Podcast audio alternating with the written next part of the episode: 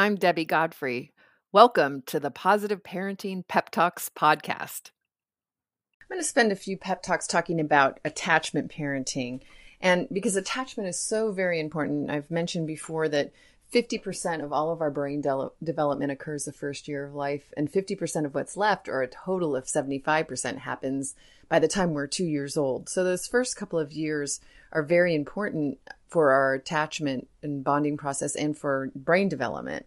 And so even if your kids are older than that, it's just good to know that what what you're dealing with is a child who's already wired certain ways. And so into in order to influence them or make them think differently if they did have any attachment or bonding disruption the first two years of life, it just takes time and to know that that that brains, especially in children, we always say children are resilient. Well, this is because their brain will change. And so I'm just going to spend some time talking about attachment. What does it look like? What are some things we can do to enhance the bond, you know, in addition to what, what the bond itself looks like? So, how do we know that we're attached to people? Well, some of the ways are that we think about them, we share happy things with them, we share sad things with them, we want to go with them if they're hurting, we smile when we think about them. We're anxious to talk to them and hear their voice, and we're anxious to see them. We want to be physically close to them, to hug them, etc. And we can have many attachments throughout our lives, and attachments can be strong or weak. They can be positive or negative. Attachment doesn't mean that we always get along, but it does mean that we care about that person. We have attachments even to people who are no, no longer around because they moved away or died. So attachment is just really uh, again, it's a very important part of the parent child relationship because how a child attaches early on will determine the way that they make attachments in their future. So, attachment is not just nice to have, it's a matter of physical as well as emotional survival. We all have heard the stories of the children in orphanages that were never picked up or held, and they actually will die. They have failure to thrive. And for infants, they need all of their need a caregiver to provide all of their needs in every in every way. They can't do anything for themselves, unlike some animals that are born already able to walk or to you know be able to be on the move. Uh, human infants can't do anything for themselves. Older children need their emotional and physical needs provided for. And because attachment is necessary for children to grow and develop, their physical and emotional survival depends on the caregiver or the parent's ability to provide for their needs. Criti- it's critical that attachment be in place in order for their in order for, for them to develop appropriately. Without attachment, areas of development will be compromised.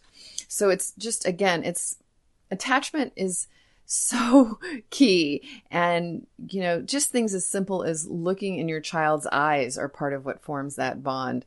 And it's, um, it's a, it's just a, it's a key part of what we want to think about when we're raising our children. Okay. So one of the things that I wanted to, to give you for today before I stop and, and tomorrow I'll continue with this is just a couple of, you know, hands-on ideas for how how you can uh, maintain the attachment. One is the eye contact.